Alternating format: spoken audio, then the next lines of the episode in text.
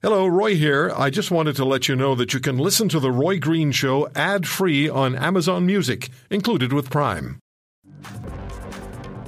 Professor Sylvain Charlebois, the director of the Agri-Foods Analytics Laboratory, also professor Dalhousie University, because we you know, we just kind of absconded with the professor. He has another interview scheduled, but I grabbed him because I know you want to hear what he has to say. We've had a lot of emails when Professor Charlebois was with us last weekend talking about food security, cost, and a lack of direct focus on agriculture in the federal budget. One email from one listener was essentially saying, for the first time in my life, I'm putting food back onto the shelf because I can't afford it. Uh, Sylvain, thank you very much for taking the time. We'll get through this quickly with you, let you get to your other in- interview. But when it comes to the issue, and this has been raised uh, email after email, where do we stand actually uh, on the issue of food security and where the cost of food is going?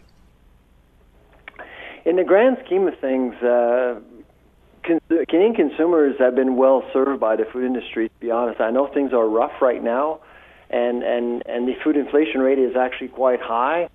Well, over the last three decades, uh, we've actually had access to one of the cheapest food baskets in the world. In fact, uh, Can- Canadians are number five in the world in terms of uh, spending the lowest percentage uh, of uh, of their budget on food.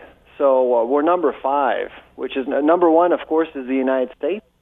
But we're number five, so things aren't too bad in Canada. The problem, of course, is that things are shifting very quickly uh, both in, in, in the United States and Canada, when you have an inflation rate of over 8%, people notice and, and people's behavior will change. And, and that's really what's happening right now.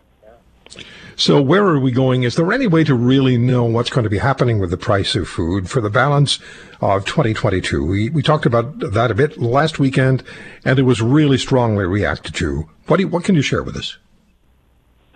Well, you know, I I mean, my job is to basically uh, tell Canadians what the data is telling us, and uh, the situation is just not pretty right now. Uh, we're mid-April. Uh, we're looking at farmers. Uh, farmers are planning to uh, to plant this year. They should uh, make good money uh, if Mother Nature uh, cooperates, which wasn't the case last year, but they should be making good money. The problem, of course, is that you have many regions around the world impacted by this uh, awful conflict uh, in uh, in Ukraine, and so um, I, I think a lot of people have noticed for the first time, probably, that uh, the Ukraine is is a, a really key region of the world when it comes to uh, grain supplies and fertilizers. So we have to basically operate this year without relying on that region, which is not going to be easy. So hopefully yields will be up, production will be good, and uh, and uh, we should be fine. Access-wise, I don't think we should experience any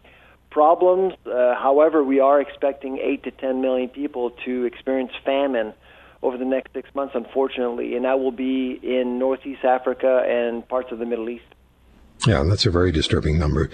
Uh, we also had concern about the federal government in its budget two weeks ago not having anything specific about agriculture for this country. No, this week actually, I had uh, after we spoke last week. Uh, this week, I had an opportunity to talk to uh, oh uh, about to about 150 uh, public uh, servants uh, in the Canadian government, uh, people in Ag Canada, FCC, CFIA.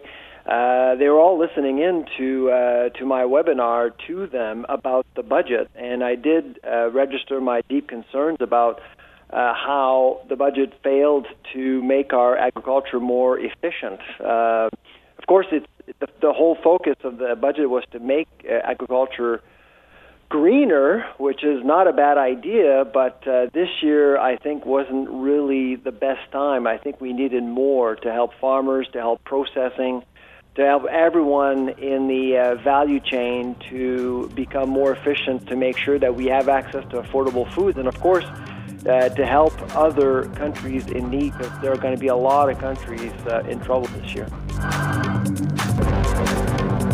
If you want to hear more, subscribe to The Roy Green Show on Apple Podcasts, Google Podcasts, Spotify, Stitcher, or wherever you find your favorites. And if you like what you hear, leave us a review and tell a friend. I'm Roy Green. Have a great weekend.